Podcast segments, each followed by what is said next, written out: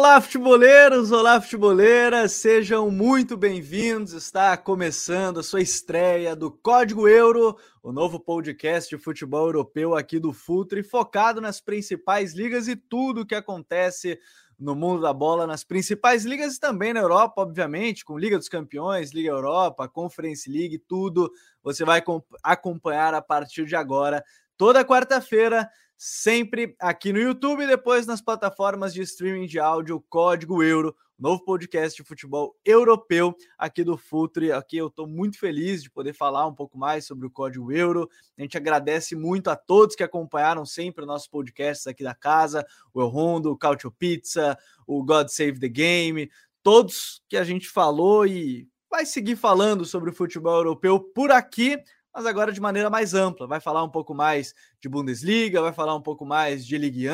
Afinal de contas, por exemplo, o Neymar resolveu os últimos 16 jogos, 16 jogos oficiais seguidos, dando gol ou fazendo assistência. Ele e Lionel Messi sendo os, os jogadores que são os mais determinantes nesse momento do PSG. Problemas com o Mbappé, mas que também está fazendo seus gols. Tudo isso a gente vai falar aqui no Código Euro com análises, falar do Arteta com o seu Arsenal, que foi o último episódio, inclusive, do God Save the Game, falando sobre a série, né, All or Nothing do Arsenal. Vamos falar dos times italianos se reforçando, janela de transferências que fecha nessa quinta-feira, dia 1 de setembro. Mudou, né, nessa temporada 2021, 2022, 2023, sempre foi no dia 31 de agosto. Agora, sempre foi né, um dia antes, né, ali 31 de agosto, geralmente, agora fechando no dia 1 de setembro. Mas estão aqui comigo já Michele Silva, nossa apresentadora do God Save the Game, agora também vai estar com a gente por aqui regularmente, vai estar participando para falar sobre futebol europeu. Michele, seja muito bem-vinda ao Código Euro. Fala, Gabriel. Prazer estar aqui. Prazer estar aqui no Futre. Mais uma vez, minha casa, né? Já, já me sinto como em casa. E também uh, fiquei um pouco triste com o fim do God Save the Game, mas o Código Euro deu aquela aquela animada, assim, porque eu sei que vai ser o, algo muito legal. A, a, exemplo do que já é o, o código BR. E só para te falar que a abertura já me deixou super hypada, tá? Não sei a galera, mas eu já tô super animada. Quem não hypou tá errado. Quem não hypou é tá errado. E quem tá chegando agora é importante deixar aquele like para a gente alcançar ainda mais pessoas aqui no YouTube. Tradicionalmente, se você acompanha já nas plataformas de áudio, pode acompanhar ao vivo também aqui no YouTube. Vinícius Dutra também, meu parceiro de El Rondo, o homem que eu mais discuto futebol no WhatsApp. A gente fica falando mal de todos os jogadores possíveis. Aqui talvez a gente vá tentar diminuir essas críticas, mas a gente vai elogiar também muita gente. Vinícius, seja bem-vindo ao Código Euro. Fala, Gabriel, Michele, estamos aí para mais uma. É uma iniciativa estimulante, né? Poder falar, ter esse espaço para poder falar de futebol europeu em geral então vamos aí para mais essa, porque temos já um assunto inicial bem, bem interessante, né, para poder tratar, porque é ano de Copa. Então acho que esse início de temporada, para mim, e eu imagino que para vocês também, eu já acompanho os jogos imaginando é, coisas que podem, de alguma forma, estar ligadas com jogadores que vão jogar na Copa. Né? Por exemplo, a atuação do Sommer agora no final de semana, né? Ele vai ser um dos adversários do Brasil na, na na, na fase de grupos da, da Copa, então é um jogador em destaque. Então, temos muita coisa para poder, poder debater hoje. Hoje mesmo, inclusive, teve gol do Vlahovic de falta, o segundo seguido do Vlahovic, fez contra a Roma, fez agora também mais um pela Juve, será adversário do Brasil, né? O Sérvio Vlahovic.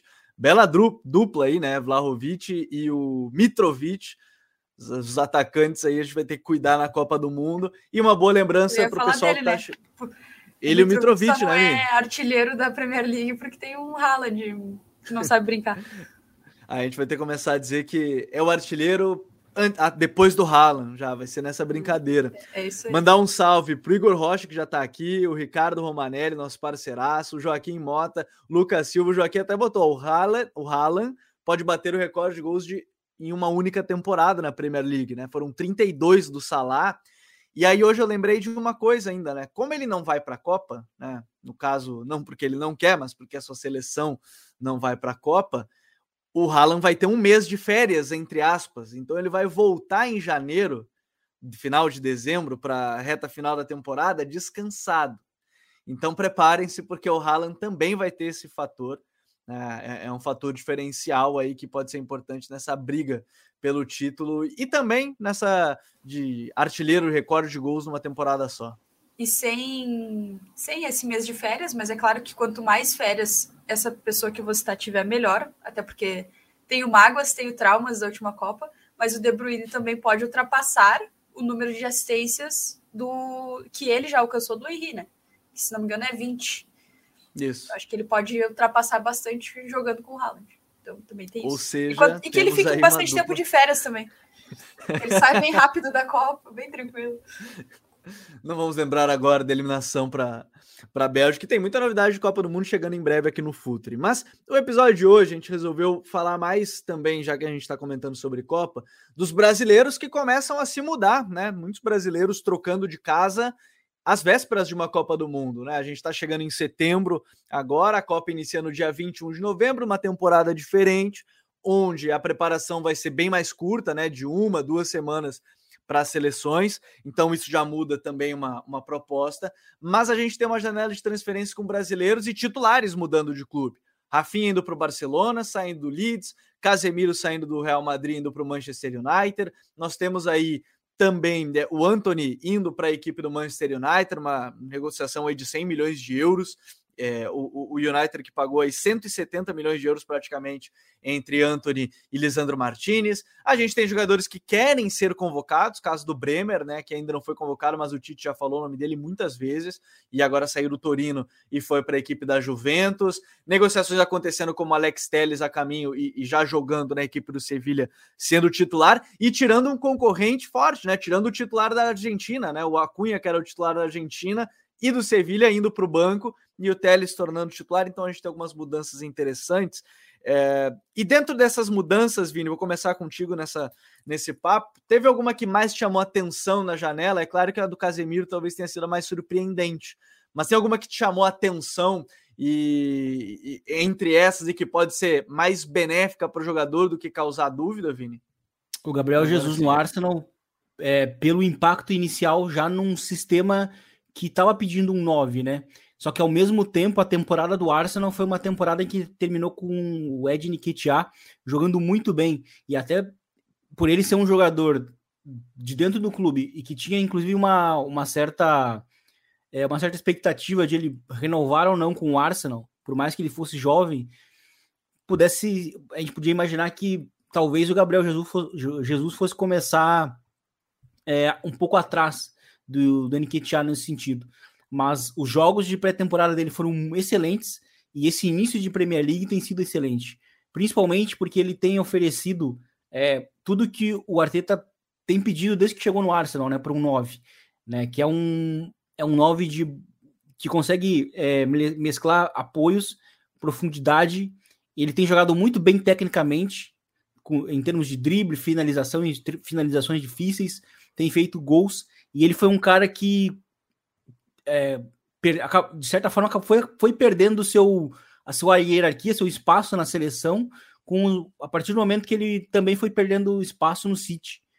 E, e ele tem recuperado muito isso nesse início de temporada, tem jogado demais, um dos melhores jogadores já desse, desse mês de janeiro de Premier League.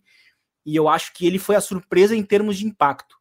Eu acho que a gente tem outros jogadores que, que a gente pode destacar, como o, o Paquetá e tal, mas e o Bremer também, justamente por, por estar agora jogando num, num grande cenário, depois de ter feito uma temporada muito boa pelo Torino e ter, e ter sido o melhor defensor do, do campeonato italiano, mas eu acho que o Gabriel Jesus vem porque ele já não vinha numa. Ele, já, ele vinha numa, numa oscilação no Manchester City, perdendo espaço, mas vem de agora de um impacto inicial muito grande né, no, no time do Arsenal que tem feito o melhor início desde, 2000, desde, desde 2004, 2005. Então, ele tem sido um, um dos pilares desse bom momento. E eu acho que isso tem ajudado muito, contribuído muito o Gabriel Jesus. É, e, e dentro dessa brincadeira de, de, de, ser um cara importante, a gente está é, urgindo, já a, urgindo já a necessidade de uma segunda temporada para ver Gabriel Jesus nos bastidores do Arsenal no All or Nothing mas o impacto dele é, é, é legal até ver, né, Michele? Porque assim, ele até mesmo falou na primeira ou segunda entrevista, acho que foi a primeira pós-jogo que ele tinha feito dois gols já, sobre ele ter poder jogar mais aquele futebol de rua dele. E aí o mais engraçado disso tudo é que primeiro a gente olha talvez o Arteta olhando esse cara mais humano, algo que a gente já comentou olhando essa parte também. Mas querendo ou não, entre aspas, o modelo de jogo do Arteta é, é para ser, de novo, entre aspas, o mesmo do Guardiola a partir do jogo de posição. Basicamente é que agora ele de fato é o 9 do time, não é mais um ponto, ele agora é o 9 do time, o cara que vai ter que fazer os gols, né? Eu acho que é muito isso, sim, e acho que tem muito a ver também com talvez no uh, talvez no City ele fosse mais útil pela versatilidade. E agora eu acho que ele é mais visto como mais útil por ser esse 9, ou por ser, de repente, até uh, adaptando para um falso 9 em algum momento, mas por ser esse cara que fica me menos ponta do que era no City, né? E, e, eu acho que ele tira muito proveito disso. Eu concordo com tudo que o Vini falou, com o que você falou também. É, e ele, essa polivalência dele tende a ajudar para esse ano, até a Copa. E, e também eu queria só abrir um parênteses dentro desse assunto, porque eu estava hoje à tarde eh, colando figurinha no meu álbum, né? E aí eu estava colando o Casimiro no álbum e eu estava pensando a quantidade de selecionáveis que foram para a Premier League. Então a gente cuidar Sim. o nível da Premier League essa temporada, é claro que a gente acompanha a Premier League no geral, mas principalmente até a Copa, vai ser muito importante para a seleção. E já que a gente está falando disso, acho que é importante destacar e o, e o Jesus, ele é um cara que, durante a última Copa, pelo menos, ele foi muito criticado por não fazer gols, né? E, e eu acho que ele está conseguindo entregar isso no Arsenal, mas também acho que é importante a gente ter um olhar para além disso, para tudo que o Gabriel Jesus entrega também sem a bola, tanto taticamente quanto na questão defensiva também. Ele é um cara que entrega muito nesse sentido. E esse é um dos principais fatores para o Tite gostar dele também e para ele ter o carinho de tantos técnicos, né? Uh, são poucos, aliás, na, na, na, curta carreira dele, né? Porque ele ainda é, ele ainda é um cara jovem, mas é, ele é muito querido pelos técnicos com quem ele trabalha, por ele ser esse cara que tem muita, muito índice de trabalho é, empregado nas equipes em que ele atua.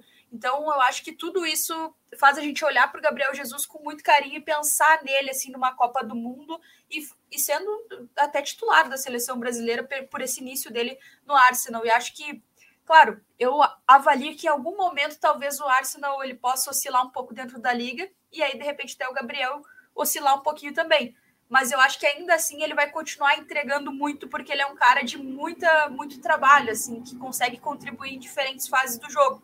Isso aí numa Copa do Mundo agrega demais, assim, para o grupo, para você ter ele tanto como titular como entrando durante o jogo.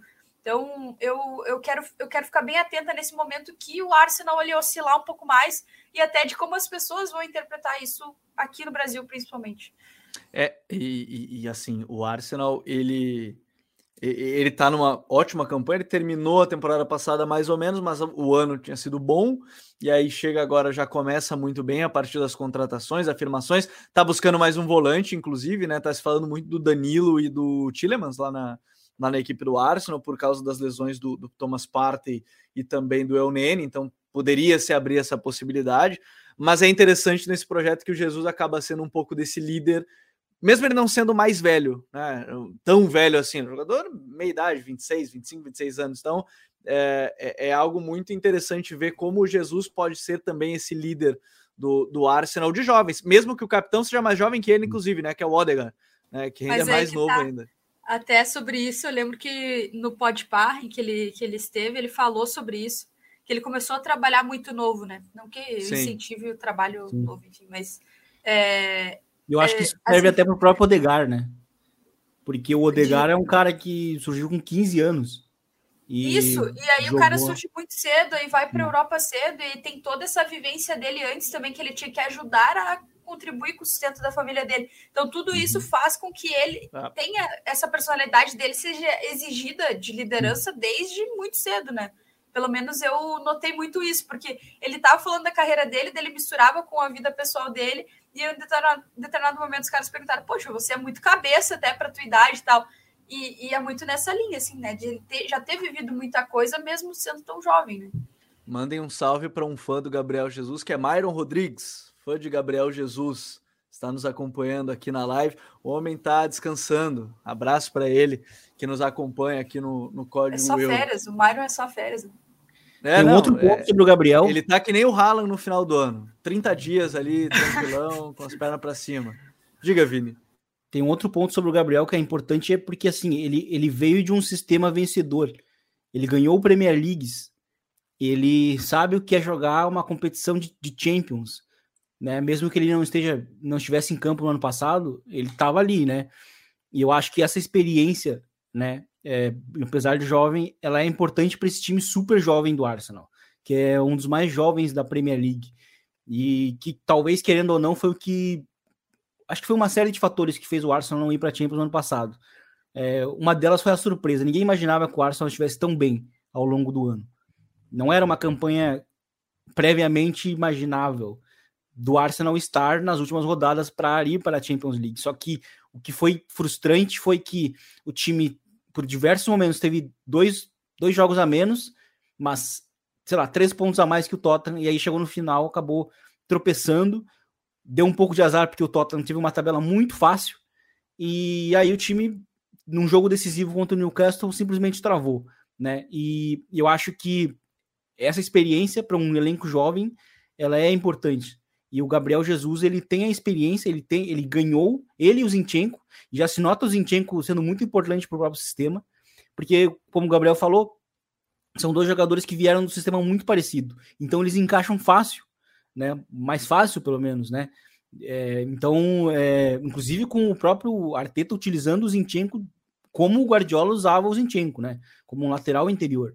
E então acho que isso, isso tem sido muito importante para o Gabriel. Ele é um cara que eu acho que pode ser importante não só fazendo esses gols, mas também é, conseguindo oferecer a, a experiência que ele já tem, que os outros jovens do, do Arsenal não têm, porque o Arsenal está muito tempo sem ir para Champions, né? Então é, é, isso é bem importante.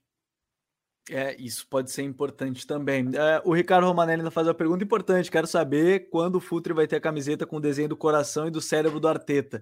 Essa eu tô, vou encomendar com o Borim, tá, Ricardo? Felipe Borim, nosso diretor de arte, vou ter que encomendar com ele. Produto exclusivo lá com, com o coração, o torcedor do Arsenal e o cérebro lá, bem legal. E também, aqui o Joaquim, o Joaquim falou ainda do Jesus, que vai cravar na Copa em um recorde de seis meses de boa fase. Complicado para jogadores que jogam no Brasil, como o Pedro, por exemplo. Acho que o Pedro nem brigava com o Jesus em si. Acho que o Jesus ia de qualquer forma, tá, Joaquim? Mas concordo com o ponto que você, você levantou, é mais difícil para quem. Talvez o Pedro vá de qualquer forma também. Isso, o que impacta é. na questão do Jesus é a maneira como ele vai chegar, em termos de confiança, né? E para quem joga no Brasil, inclusive, vai ser final de temporada, né? Também Exato. tem esse fator físico para quem joga aqui no Brasil. Agora, deixa eu pegar esse gancho aqui do Pedro Vitor, que ele mandou uma pergunta bem legal. Se perguntou se o Casemiro é a salvação da lavoura para o United. E eu estava lendo uma matéria do The Athletic, Michele, que eu acho que é legal a gente partir desse ponto, e, e justamente que a gente estava falando de Jesus, que os clubes hoje contratam jogadores mais experientes também para trazer a liderança. Eles estão tentando comprar a liderança comprar é, esse cara que. A mentalidade. Vamos, vamos, resumir o Casemiro como um cara de mentalidade é, é, foda. Vamos usar essa palavra mais simples. O horário permite, já é quase nove horas. O horário permite. ele tem uma mentalidade vencedora. Até a, a, a Nathalie Gedra fez a pergunta para ele, né? Por que trocar para o United? Não vai jogar Champions. E ele dá uma risada brincando, né? Que ah, porque eu tenho cinco já. E aí, para ele, nesse momento, é, é, é tranquilo ele pode ser essa salvação, ou pelo menos o líder que o United precisa no momento? Assim, eu vejo a ida do Casemiro para o United muito parecida em não em questões financeiras nem nada, mas nessa parte de mentalidade, de liderança, com a ida do Thiago Silva para o Chelsea. Eu uhum. acho que se, bus se buscou as mesmas coisas e eles entregam até mais do que se busca, assim, porque são jogadores de pacote completo, né? Não, não há nada. É, assim, é muito difícil. Eu confesso que eu até pensei muito, que eu sempre tento fazer esse exercício de pensar quais são as principais fragilidades. E é muito difícil falar sobre isso quando você fala de jogadores como Casemiro, como Thiago Silva.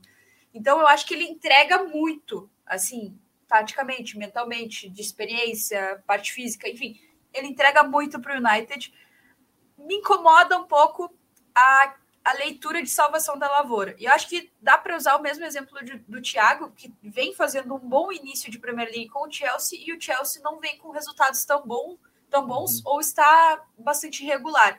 Então, eu acho que é muito difícil, cada vez mais difícil, você ter no contexto do futebol hoje um cara que chega e, sabe, resolve, estabiliza, ainda mais no contexto do United, que tem muitas coisas, assim, tem uma questão da torcida com os donos, tem uma questão do técnico novo, do elenco que está sendo formado, mas o que eu mais gostei, assim, do, do Casemiro ter ido para o United, para mim foi uh, tanto o Casemiro em si, jogando a Premier League, uma liga que é extremamente competitiva, de muita pressão, e também a questão do, do Fred, né?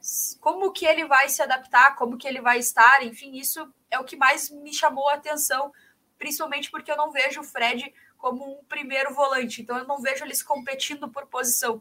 Uhum. Então, eu acho assim que isso é o que talvez uh, para a gente aqui pensando em seleção brasileira é o que mais pode agregar, né? E para o United eu acho que só o Casimiro não consegue salvar a lavoura do United que tem infestações de diferentes lados, digamos assim, se dá para a gente usar essa mesma analogia.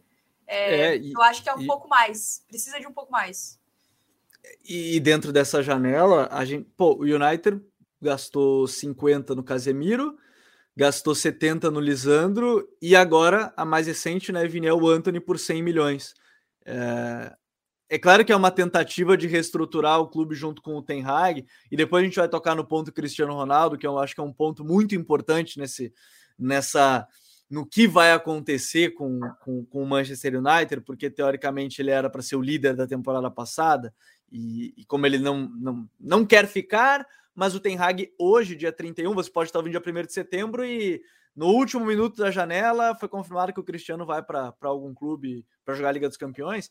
É, o Anthony chegar no United pode ser um salto interessante para ele, ao mesmo tempo que a minha impressão é que a, a, a, pressão em cima dele vai aumentar pelo valor gasto por ele, né, de 100 milhões de euros, mesmo que ele possa ser um jogador de muitíssimo potencial, e porque ele vai chegar com essa pecha e também um, um, dos salvadores da lavoura, né? Se o Casemiro é um do sistema defensivo, teoricamente o Anthony chega para ser um do sistema ofensivo, né?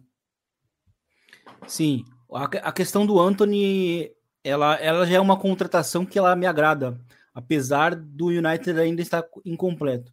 Porque o Anthony ele faz parte já de um Ajax que já não tem o Frank de Jong, que foi perdendo algumas outras peças chave daquela primeira é, primeira onda do Ten Hag no, no, Ajax, né? Aquela que foi o semifinalista da Champions. E o Anthony é, fazendo parte desse time que já não tinha mais uma figura tão dominante é, numa figura de um centrocampista como o Frank de Jong, né? Uh, ele muitas vezes era o cara que buscava é, dar soluções é, num, num ataque posicional. Então, muitas vezes o, o, os ataques do Ajax eram muito concentrados através do Anthony, porque ele era esse cara que conseguia encaixar muito bem na, no sistema do Ajax, no sistema de, de enfrentar times é, muito recuados, é, conseguir oferecer boas situações em espaços reduzidos, é, tanto na Europa League, como ele jogou no ano retrasado, quanto na, na, Champions do ano passado, que a fase de grupos foi muito boa, né? É, ele, ele conseguiu entregar num Ajax já meio incompleto, mas um Ajax que conseguiu ter um nível muito bom e que nele se sobressaiu. E, e, hoje o United ele é um time muito similar dentro das próprias proporções dele com, com o final de Ajax do, do Eric Ten Hag, porque já não, o United não tem a figura que ele precisa dentro do sistema do Ten Hag ainda, que é o, o todo campista, né, que é o De Jong ali, é o, que é um, um meio campista mais associativo. Então assim, 200 milhões do De Jong eu aceito vender. Então o, o Anthony ele pode ser um cara que ele pode é, ele não digo solucionar, mas ele pode camuflar é, os, o problema em alguns jogos, principalmente em jogos é, de nível nacional.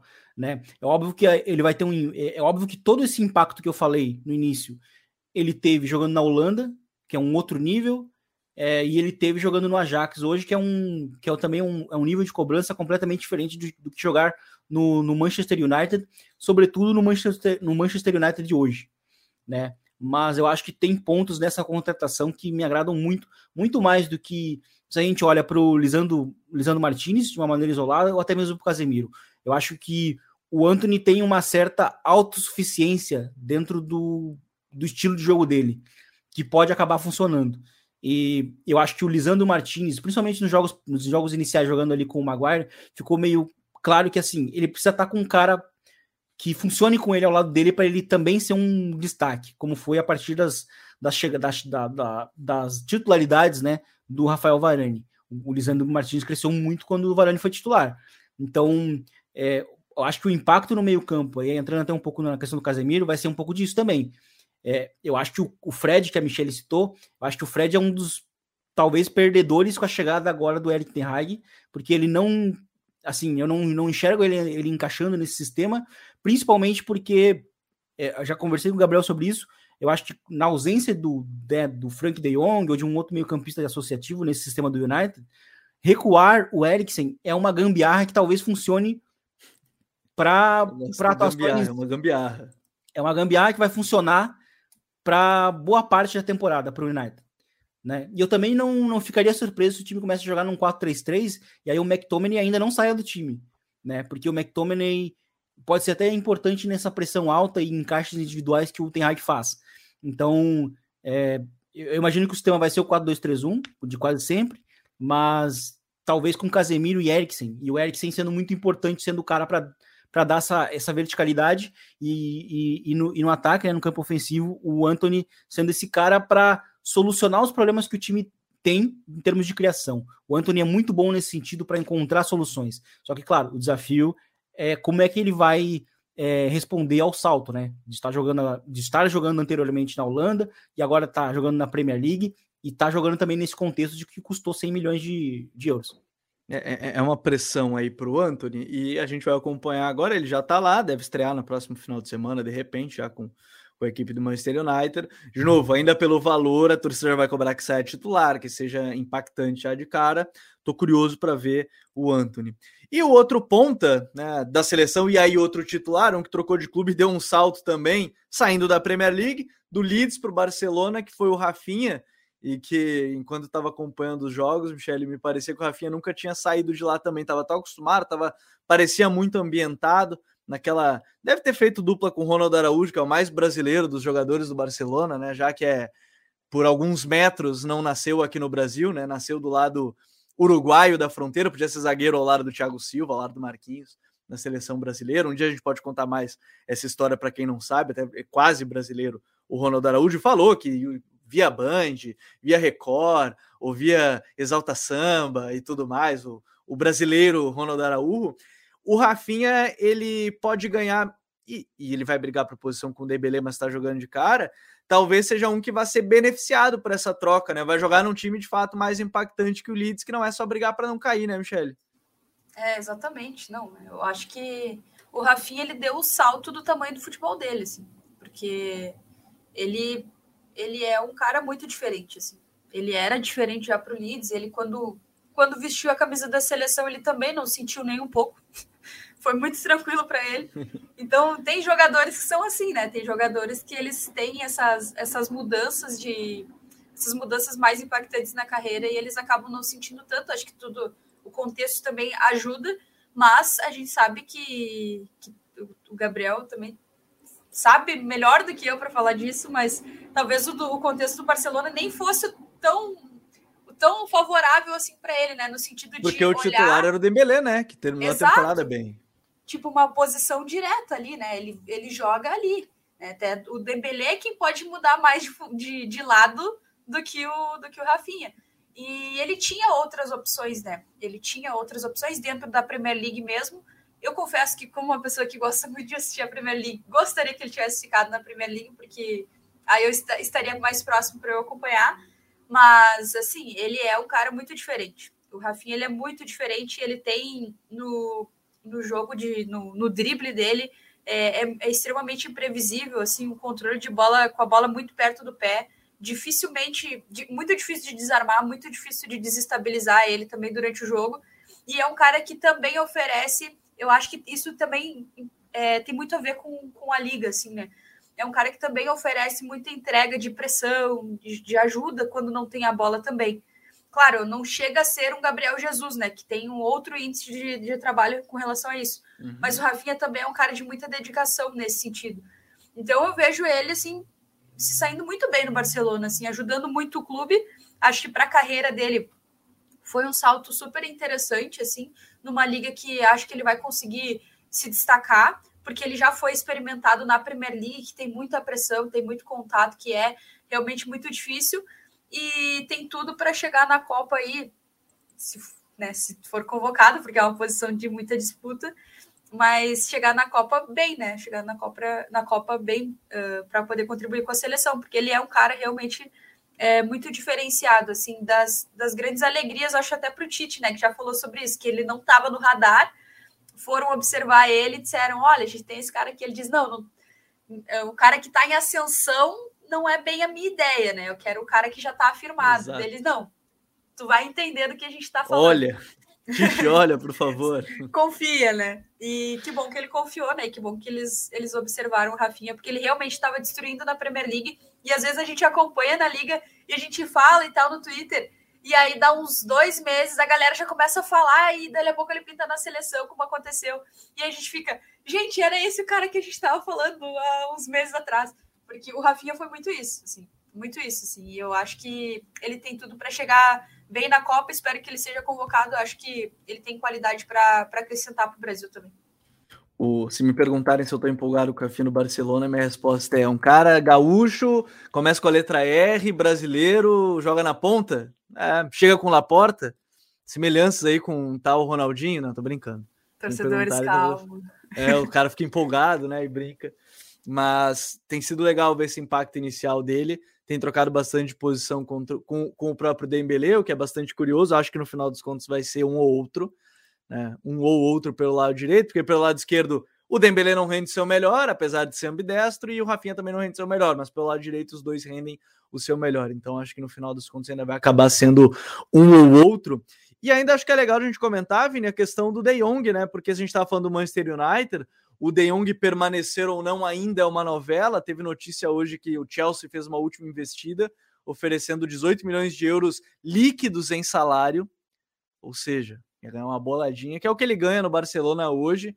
É, e é por isso que é o problema para o Barcelona permanecer com, com o jogador. Está tentando que ele reduza o salário, se fala nessa possibilidade. Mas o Frank ainda talvez seja um dos grandes nomes da janela que possa trocar de clube e que está no meio aí de United, Chelsea, acho que United não mais, mas Chelsea, ficar, é, é uma novela da, da, da, temporada junto com o Cristiano Ronaldo para esse último dia, né? Sim, é outro jogador que tem se falado em diversos clubes, né? É, o De Jong, inicialmente se falou somente no United, aí como o United né, não está na Champions, e isso é um, é um desafio, e que faz parte também do, do alto preço, né, do alto custo que custou o, o, o Anthony. Eu acho que é importante contextualizar por que, que ele custou isso. Eu acho que às vezes a gente não pode simplesmente citar, ah, o fulano custou tal coisa, mas às vezes tem todo um contexto, né?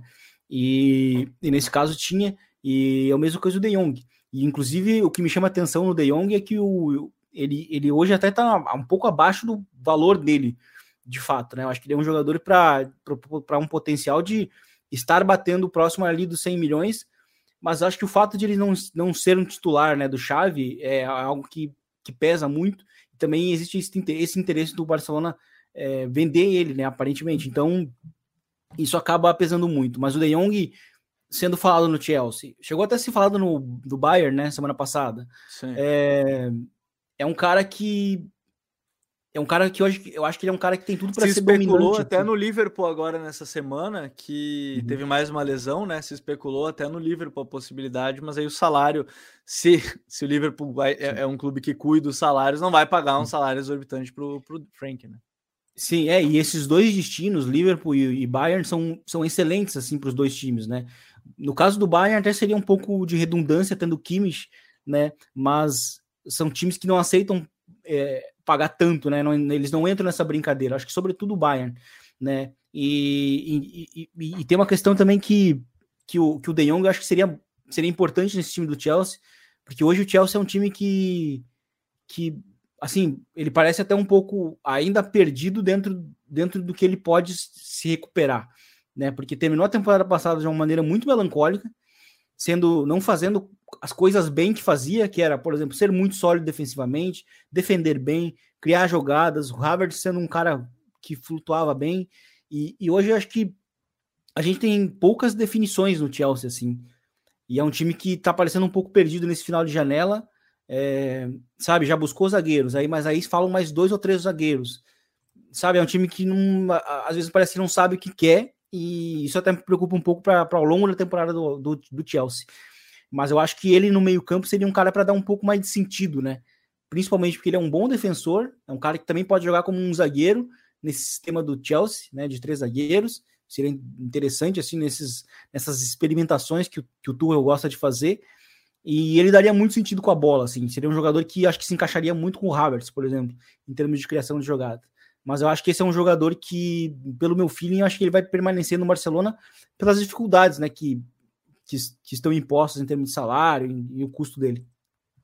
Ainda tem dois jogadores que eu quero falar, mas eu quero dar uma lembrança importante aqui para quem está acompanhando esse episódio. Quem está acompanhando diretamente pelo YouTube está vendo um QR Code do lado esquerdo da tela para o curso de análise de desempenho no futebol né, novo curso do Futre, que começa agora em setembro, no dia 12, nos dias 12, 13, 19 e 20 de setembro, aulas ao vivo, mas depois ficando gravadas para você que quer aprender mais sobre o jogo, entender mais o jogo a partir da parte tática, quer produzir conteúdo, quer trabalhar com futebol, com análise de desempenho curso Análise de Desempenho do Futre. Quem utilizar o QR Code ganha 5% de desconto. A gente está ainda no primeiro lote até o dia 4 de setembro. Então, depois é, a gente vai. A gente está no segundo lote. Então, dia 4 de setembro vai para o segundo, para o terceiro e último lote. Aí o preço normal já. Para quem está ouvindo os podcasts, utilize o cupom código né, o, o, cupom conteúdo, perdão, cupom conteúdo para ganhar esse 5% de desconto já no curso Análise de Desempenho do Futebol. Ainda tem dois jogadores para a gente falar bem legais e depois a gente fala desse tema Cristiano Ronaldo, que o primeiro deles, Michele, é um que está indo para a Premier League, né? Lucas Paquetá. O homem está saindo da equipe do Lyon, vai para o West Ham e, e, e, eu vi muita gente tratando, se parecia que estava falando que ele estava indo para um clube pequeno, algo assim. Mas nessa temporada, de maneira específica, o West Ham está jogando competições europeias além do nível da Premier League. Então, assim, é, não dá para dizer que ele está arriscando em termos de competitividade, talvez em titularidade de cara, onde ele era o dono do time no Lyon, né? Era um cara importante no meio. Mas no mais em termos competitivos é muito bom para o Paquetá e pensar na seleção dessa forma, né? Ah, sem dúvidas. Até quando você perguntou ali para o Vini sobre a transferência que mais tinha chamado a atenção dele. Eu estava esperando a pergunta para mim também, fiquei um pouco de ciúmes, mas tudo bem. Ficou chateado. É. Aí, ó. A primeira crise já começou no, no Código Euro. Passou ileso por quase 40 minutos. uh, não, mas eu realmente estava pensando nele, assim, porque, claro, é, é, gente, preciso falar que, o, gente, o West ele jogou a Europa League na temporada passada, chegando muito na frente na competição. Então, Inclusive, isso é um dos motivos que justifica a, a vinda do Paquetá, né? Que tanto financeiramente quanto nas questões de, de elenco também. Porque o Ashton ele teve um problema de elenco curto para fazer tudo que tinha que fazer. Né? Eu acho que até se de repente tivesse o Paquetá na temporada passada, alguns outros jogadores agregando, de, de repente dava até para ter ido longe na Europa League e conseguir uma posição até melhor dentro da Premier League. Mas foi um final de temporada, assim, eh, até um pouco mais tenso, assim, acompanhando os jogos do West Ham, porque parecia muito que os caras estavam muito cansados, justamente por ter uma competição ali que eles não estavam acostumados a jogar, né? Foi uma classificação uhum. histórica, mas é preciso é preciso dizer que quando você tem essa competição a mais, você tem que agregar um pouco mais ao elenco para você conseguir disputar mais ou menos um nível compatível assim com a realidade do clube em, em, todas as em todas as competições. Eu acho que a contratação do Paquetá ela, ela vai muito nessa linha. É, um West com o David Moyes que talvez lá no começo a galera de repente não gostasse muito da ideia, mas ele teve um salto assim de qualidade é, de trabalho com esse elenco. Eu cito sempre que eu falo do West, eu cito uh, de quando o David Moyes pegou Covid, que ele ficou afastado, ele comandou o time pelo telefone e o time começou a ganhar, e isso deu confiança para o elenco, e parece que a partir dali tudo meio que foi, o, o West ele conseguiu dar um salto a nível de desempenho com o David. Uhum. E eu acho que o, o Paquetá ele entra nesse contexto de um West que tem o Rice, que tem o seu Sexton, uh, funciona muito bem como um dupla e que também tem sempre ali a troca Lanzini e Fornaus durante as partidas, mas que tem o, o Paquetá agora chegando que vai ser titular, né? Então, assim, eu acho muito interessante a movimentação. Confesso, Gabriel e Vini, que eu estava muito muito apreensiva, assim, pensando muito em uma transferência de um lugar diferente para o Paquetá. Uhum. Porque perto ali de quando foi, perto de ser confirmada a ida dele para o West Ham, é, eu acho que foi o Bruno Guimarães que postou uma foto com ele, falou de, ah, de saudades dele e tal, acho que era até aniversário dele. E eles comentaram, daí, ah, logo estamos, estaremos juntos de novo e tudo mais. E aí eu até pensei, poxa, se rolar de o Paquetá ir para o Newcastle, a gente vai ter Bruno Guimarães, Joelinton e Paquetá. Belíssimo trio. Jogando juntos. Isso aí chega entrosado de uma maneira surreal para a Copa do Mundo. Perfeito, né? Só que, claro, né, a gente não tem nem certeza de que todos esses caras que eu citei vão ser convocados. E também tem uma questão de que ele não foi para o Newcastle, ele foi para o West Ham, mas é sim um bom salto para a carreira dele. Já estava esperando isso. É, ele, dentro da, da carreira dele, ele teve aquele momento que todo mundo pega e joga o jogador no lixo, né? Dá uma estabilidade na Europa, a galera descarta totalmente. E ele conseguiu dar a volta por cima disso e eu, eu confesso que eu admiro muito porque não é fácil. E para mim ele se tornou inclusive um jogador ainda mais completo. Acho que esse, esses altos e baixos que ele teve em determinado momento fizeram com que ele no Lyon desse um salto de qualidade com relação a ele mesmo. E ele chega no West Ham muito mais completo do que quando ele foi para a Europa, na minha avaliação e, consequentemente, tende a agregar ainda mais para o Brasil na Copa do Mundo. O, o Paquetá, que é titular da seleção brasileira, né? Tem sido titular e tem sido bem uhum. importante com o Neymar num, num, num, modelo vindo de sem centroavante, né? Por isso que a gente estava falando uhum. Jesus, é interessante perceber que talvez Jesus comece a ganhar mais essa oportunidade também nas últimas datas FIFA, mas o, o, o Paquetá traz também aquele meio-campista que faz gols que para uma competição onde é, tem-se muitas transições, né, como a Premier League, tem esse jogo forte também intenso, ter um Sim. cara com um meio-campista que faça gols pode ser importante nos pés do Paquetá. Exatamente. É, essa é uma contratação que, assim, ela, é, tem, tem dois lados. assim. Pelo, por, por um lado, ela é uma das mais ousadas pelos destinos que o Paquetá poderia ter ido.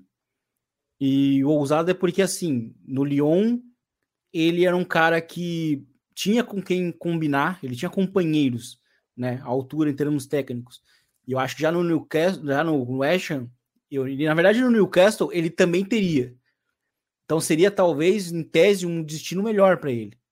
Até porque também é um time que encaixa dentro do, do estilo Bruno do Guimarães, faça a mão aí, rapaz. Faça a mão, ó, a próxima temporada, faça a mão lá com os donos. E aí ele ir pro, pro, pro West Ham é, é ao mesmo tempo assim, ele encaixa no time, mas ele tá muito acima do time em termos técnicos. E aí vai aí fica aquela sensação de que ele e o Scamaca, né, que também chegou e, e também é muito bom em termos técnicos, é, parece que estão em termos técnicos muito acima dos demais. Eu acho que o West Ham ele é um time que é muito equilibrado nesse sentido, mas é, o, o Paquetá é um cara que, assim, em tese, nesses primeiros jogos, para mim eu vejo ele um pouco assim, sozinho nesse sentido. O cara não vai ter os, os parceiros que ele tinha no Lyon, né? E a Michelle citou ali o início difícil dele na Europa, né? Foi no Milan, né? Onde, uhum. onde curiosamente, assim, ele, ele, ele chegou num time que também, em tese, ele encaixava, mas que chegou num time que pediu para ele fazer uma coisa, uma, coisas que até então ele não, não sabia fazer. Né? Uma, uma, ele jogou numa função muito diferente, né? E aí teve problemas de adaptação, né? O Milan em si mudou no meio do processo, né? No meio do processo que ele chegou, porque quando ele chegou, ele era uma contratação que já fazia todo sentido para o Milan, né? Era um Milan ainda mais humilde também, né? Agora o mais Milan humilde, tem processo de venda, inclusive. Era um outro time de Milan, né? E o Milan foi mudando o processo ao longo do tempo e o Paquetá, nesse meio tempo, foi perdendo espaço. E, e, e encontrou, né? Se reencontrou na Europa sendo um, um líder né, no, no Lyon e eu acho que hoje ele chega como, como esse cara para também ser no Ham. Só que assim, é, é muito arriscado porque ele, como o Gabriel falou, ele era o dono do time no Lyon. E ele faz esse movimento no ano de Copa. né, que, sabe, se, se ao mesmo tempo esses seis meses vão ser importantes para o Gabriel, Gabriel Jesus chegar é, com a confiança lá em cima, é, esses seis meses tem o risco de dar errado, muito errado para o Paquetá, porque ele saiu da zona de conforto dele. E isso até é um ponto até é, elogiável, né? Mas, assim, é uma contratação que ela me, me, me, tem, me, me deu sensações assim agridoces. Assim, ao mesmo tempo, ele encaixa no time, mas, sabe, não sei se valeria a pena fazer essa mudança agora, sabe? Depois de, de ser um líder no Lyon e, e, ele ter as opções de poder ter ido para um time que encaixasse melhor ainda, como no caso do Newcastle. Mas, novamente, eu acho que em termos técnicos, ele para mim está muito acima do que o West Ham tem hoje, apesar das boas campanhas, né? Eu não estou falando do, do, time em si, mas eu falo de, de qualidade individual de elenco né, puro que o West Ham hoje tem. Né? Mas eu acho que ele pode ser importante nesse sentido. Dois pontos importantes, tá? É, o Rames Rodrigues deu uma entrevista falando isso aqui, é que eu, eu li isso enquanto a gente conversava aqui, eu já fiquei meio aqui, né? Ele falou que se chamam ele do Valência, vai correndo e ainda baixa o salário. Por favor. Chegou o momento, então, Rames. Aceito você no Valência. Tenho certeza que Lucas Garcia, o Garça, nosso parceiraço aqui de Porto Alegre, também adoraria. Ele que é fã do, do Valência, adoraria um Rames Rodrigues por lá. E o Matheus Quadros falou que o Bruno Guimarães vai ser treinado por Mikel Arteta na próxima temporada. Gosto, tá? Boa ideia, boa ideia, Bruno Guimarães ali com o Super Mickey Arteta. Gostei chegaram, ideia, tá, Matheus? Chegaram a namorar no tempo de, no tempo de Atlético Paranaense, não? Arsenal e Eu acho que sim, eu acho que sim, eu acho que sim. Acho que oh. rolou, essa, rolou essa especulação. Tem o um approach aí já, hein? É só agora é chegar ali mais. Ó, oh, Bruno, vamos vir agora. Eu sei que o Newcastle é rico, mas eles são ricos, mas a gente tem carisma também agora. A gente tem uma série. Os caras podem usar esse argumento. Tem, eu é. Newcastle também tem história, mas não, a gente tem uma série na Amazon, entendeu, é, Bruno? É Aí a gente pode usar esse argumento. Ô, Michele, tu acha que o Tite já definiu o quarto zagueiro dele para a Copa, além do Thiago Silva, do Militão e do Marquinhos? Então, uh, tu coloca o Militão como? O terceiro, ó, tem o Marquinhos e o Thiago, ok, convocados. Deve ser os titulares. Sim. O Militão deve ir também, imagino Sim, eu. eu vejo o Militão na Copa. Tá, então tem os três. Essa quarta vaga, você acha que já está definida? Porque o Tite já convocou vários, né? Lucas Veríssimo, aí lesionou, lesionou Gabriel é. Magalhães, que começou bem a temporada. Meio, é meio perigo das duas áreas, né? O Gabriel Magalhães, assim, mas é um zagueiro bom. É, ele último... é muito enérgico. ele é muito enérgico. é, é um zagueiro outra coisa. É. Exatamente. E, e o outro nome que eu ia citar, porque ele mudou de clube, é o Bremer, né? Tá saindo do Sim. Torino para a Juve.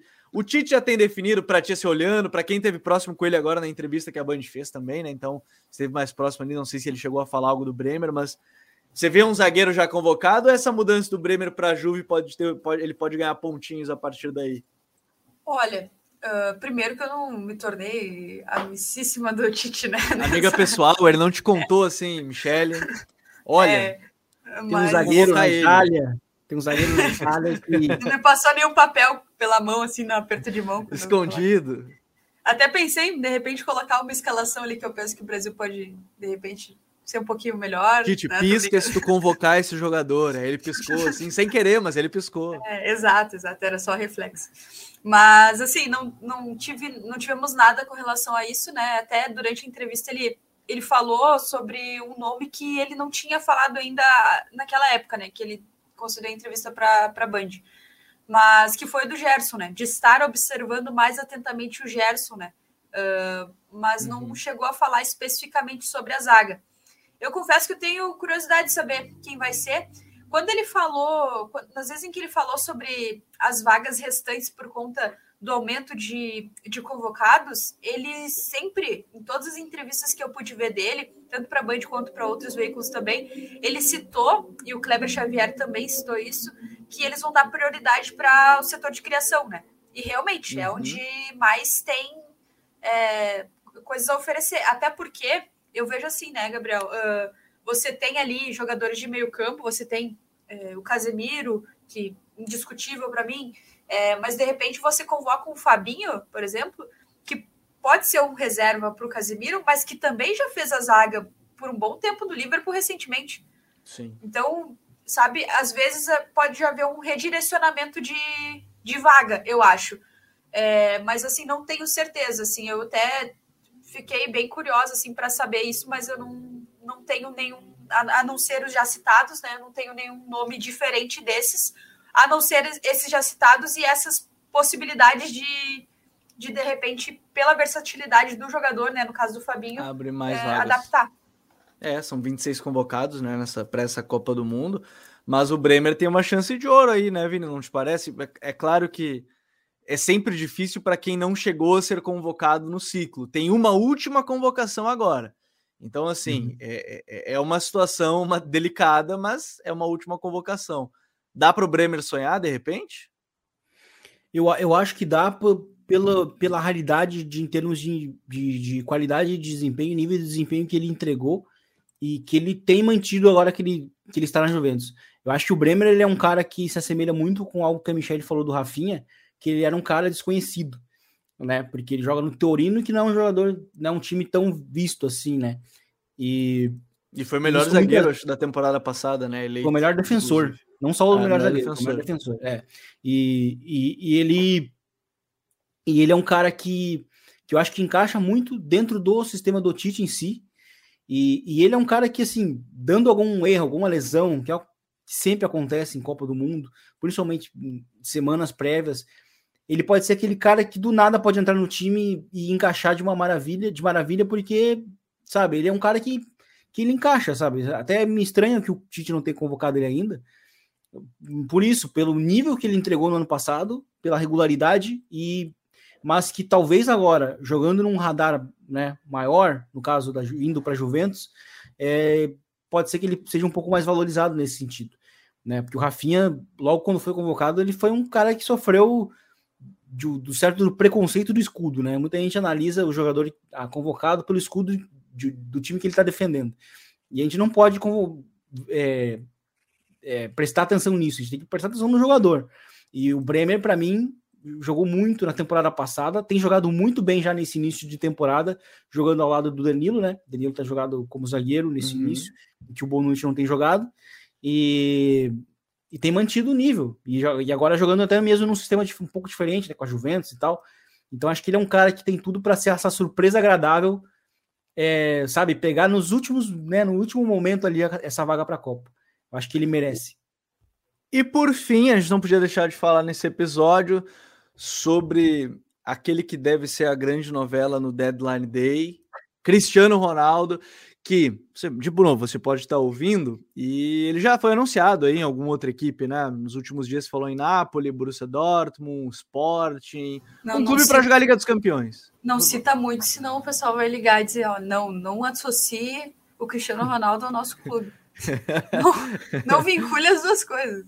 É, e, e, antes de eu falar do Cristiano, o Ricardo lembrou bem, né? O Bremer joga demais, joga com os laterais de Tite da, joga com os laterais de Tite na Juve, precisa ser convocado, vamos perder para a Itália, bem lembrado. Pode se naturalizar, perder para a seleção italiana também.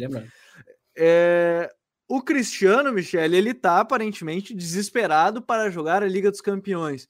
E as primeiras informações quando surgiram que ele queria sair, é que ele tá com medo. A Gabriel, ele tá com medo de ficar. No... Não, ele, ele tá com medo do recorde de gols da Liga dos Campeões, era um fator.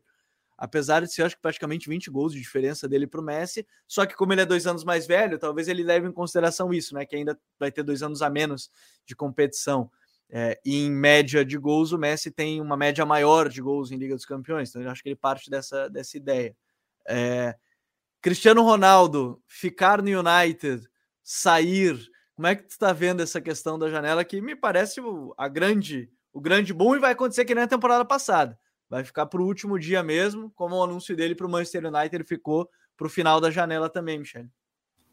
Então, é, eu vejo assim, o Cristiano Ronaldo ele parece ter ido para o United com a ideia de que ele chegaria e resolveria os problemas do United. Ele seria a salvação da lavoura pelo jeito como ele está tratando as coisas, né? Pelo jeito como se, as Sim. coisas estão sendo tratadas nesse momento.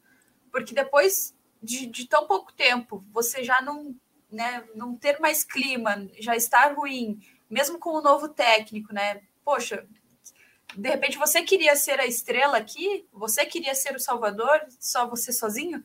E quando eu, eu penso, claro que eu sei que existe a competitividade dele, toda a questão dele, da personalidade dele, que a gente já sabe, que a gente já conhece, mas quando eu penso assim no, no num jogador que prioriza marcas individuais do que o momento da equipe, sabe? Eu acho que isso é muito, muito ruim, assim. Eu não vejo isso com bons olhos. É, mesmo sendo o Cristiano Ronaldo, eu me sinto bem à vontade para criticar, não acho o posicionamento correto. Acho que ele, inclusive, atrapalha o início de temporada do United com a indefinição, com tudo isso, com não se apresentando junto com o restante do grupo, né? Eu acho que tudo isso atrapalha, é pouco profissional e acho que se o United agisse de maneira parecida com ele, eu também estaria criticando, porque eu não acho certo.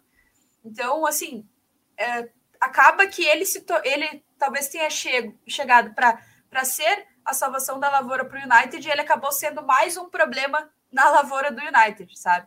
Então, pode ser que ele encontre aí um outro clube, que um outro clube, enfim, consiga nessa reta final de janela, enfim, ter o Cristiano Ronaldo na próxima temporada, mas assim, eu acho, acho difícil pela, pela forma como as coisas estão se encaminhando, e acho que ele fez com que a ida dele para outro clube também se tornasse muito difícil, assim, por conta de todo esse ambiente, né? Porque, uhum.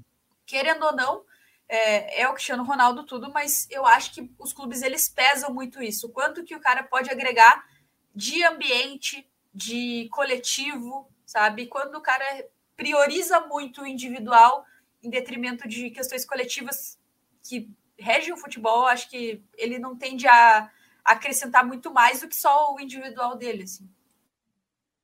É, o, o Cristiano tem esse fator, acho que ao mesmo tempo que ele chega para ser um líder na equipe, independente de a gente falar que ele é o capitão ou não, ele chega para ser um líder, ele é a referência, Vini. A gente está falando de um jogador, a gente brincou que ele, no início da janela, estava parecendo o Kevin Durant, que queria sair do Boston Celtics a qualquer custo, mas aí tu tem várias coisas no meio, né? O salário, né, do Kevin Durant e do Cristiano Ronaldo, é, o desejo deles de ir para um time que brigasse por títulos de cara, eles não iam querer ir para o time em construção, e aí você começa a diminuir as opções, e precisa de um time que jogue para ele. E aí as opções foram diminuindo, diminuindo, diminuindo, e tá me parecendo, o Ten Hag falou que o Cristiano fica, e, a frase do Ten Hag para mim foi muito interessante, que ele disse que este será nosso elenco de setembro a janeiro, que é quando abre a segunda parte da a segunda janela. Né? Isso foi bem interessante porque tem uns jogadores que estavam para sair, caso do Ambissaca, outros nomes aí que estavam para deixar o clube. O Cristiano, ele é, a ida dele para o United é o resultado de resulta agora no que a gente está vendo, porque ele chega num time que era vice-campeão da Premier League, né, com o Solskjaer. A expectativa era que pelo, pelo menos mantivesse em termos de tabela, não conseguiu. Quase ficou fora de todas as competições europeias, no final das contas conseguiu ir para a Liga Europa, mas o Cristiano ficar na Inglaterra pode gerar ainda uma pressão maior para o próprio Ten Hag, se o Ten Hag, porque o Ten Hag aparentemente não vai utilizá-lo como titular, né, Vini? É, a, a questão do Cristiano Ronaldo ela é bem difícil, né? Porque ela é uma, ela é uma, é uma, ela é uma, uma situação de concessões de, de diversas partes, né?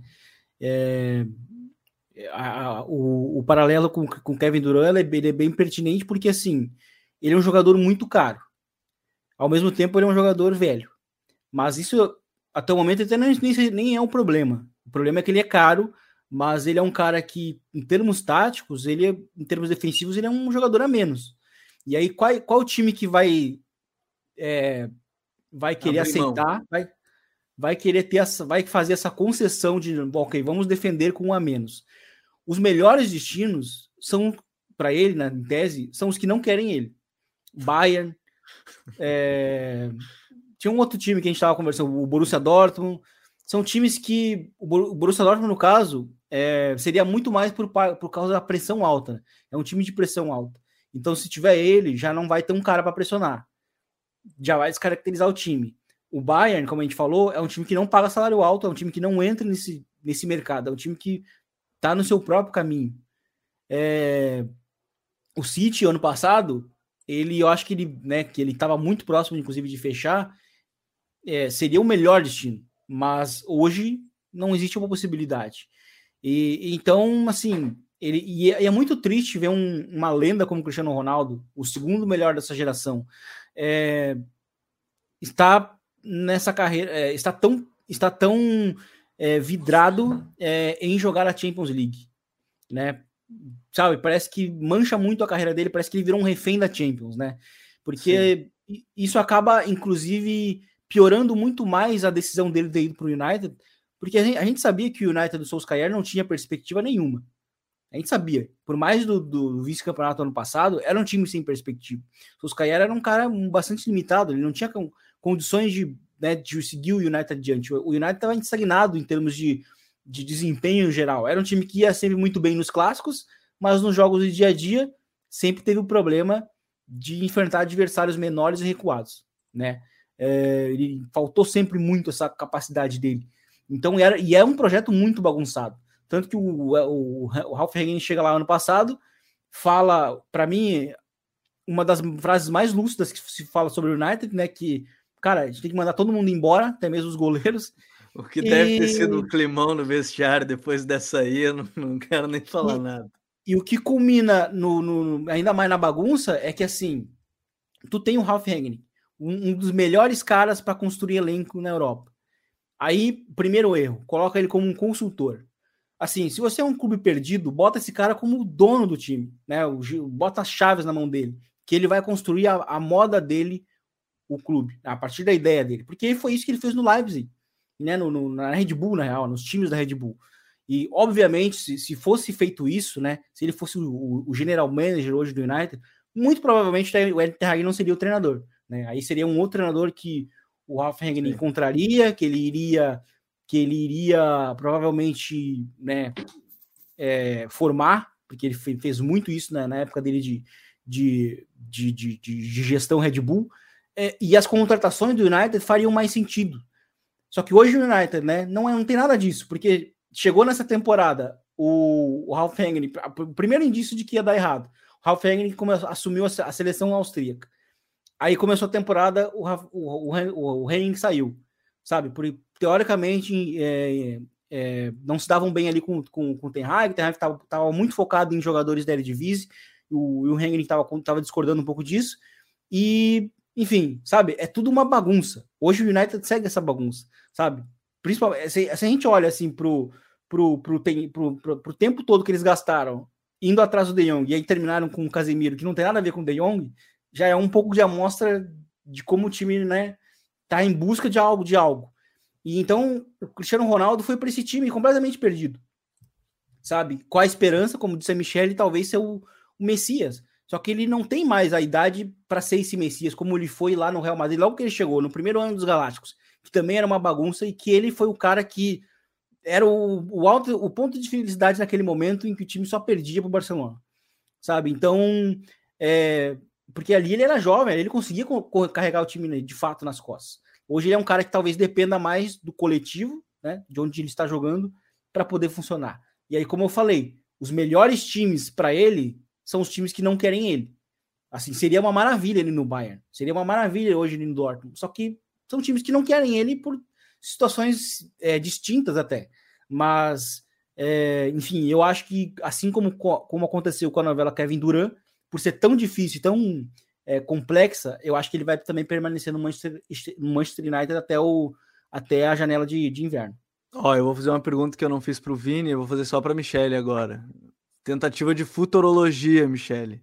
Cristiano Ronaldo vai ai, ficar, até porque dia 1 de setembro a gente não vai estar ao vivo.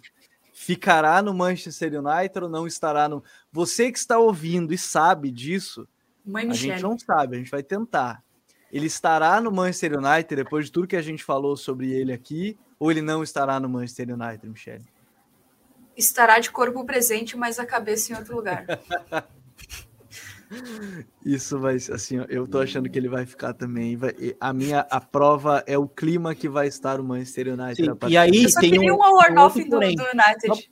Estão negociando, hein? Essa é uma informação legal. Estão negociando a Amazon e a Netflix estão brigando pelos direitos de tentar fazer um documentário dessa temporada agora do Manchester United. Bom, tá? Gostei. Gostei. Isso aí tem, isso aí tem nível para ser quase que um novo Stranger Things do, Entretenimento. É. Essa vai ser entretenimento, Vini. E aí tem uma outra questão que a permanência do, do, do, do, do Cristiano Ronaldo no United é, traz, que é, que é a questão do, de que eu já falei.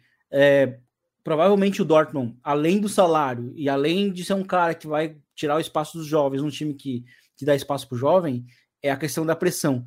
É, o Ten Hag tem utilizado ele como no banco justamente porque ele não é um cara efetivo em pressão alta, nos encaixes individuais que o Ten Hag faz. E aí, com o Cristiano Ronaldo permanecendo no clube, aí tem aquela novela, Cristiano Ronaldo no banco. E aí vai ter, vai haverão jogos que que o United não vai marcar gol. Aí a, a, transmissão da Premier League que fala, né, com o jogo de câmeras, vai ficar mostrando a cara do Cristiano é Ronaldo é bom, no banco. Tá? O cara é bom, o cara das é câmeras, é ele é bom. É muito bom. Eles falam. Ele só, ele só perdeu pro operador de áudio e vídeo da expulsão do Mano Menezes agora contra o. então, assim, é, é uma novela, é uma novela que assim vai permanecer, sabe? Será que o, quando que o Ten Hag vai talvez fazer essa concessão de não, precisamos desse cara aqui? mas aí eu vou perder impressão alta. Vou, vou perder um dos pilares do meu jogo, os encaixes, os encaixes individuais defensivos. É, porque assim, nesse início de temporada, o Ten Hag tem sido muito, tem sido muito inteligente. Ele tem botado o Cristiano Ronaldo a partir ali dos 20, 25 minutos, que é quando, quando, quando começam aquele, aquele período caótico dos jogos de Premier League, né? Os espações, os clarões. Então, assim, a, a né? Então é, é, é, nesse momento que o Cristiano Ronaldo pode ser até um pouco mais importante mesmo pro, pro time. Mas é uma situação chata ter um cara, uma lenda desse tamanho, como a gente falou, um dos dois maiores dessa geração, sendo utilizado só a partir dos 20 minutos finais. Né? É muito triste.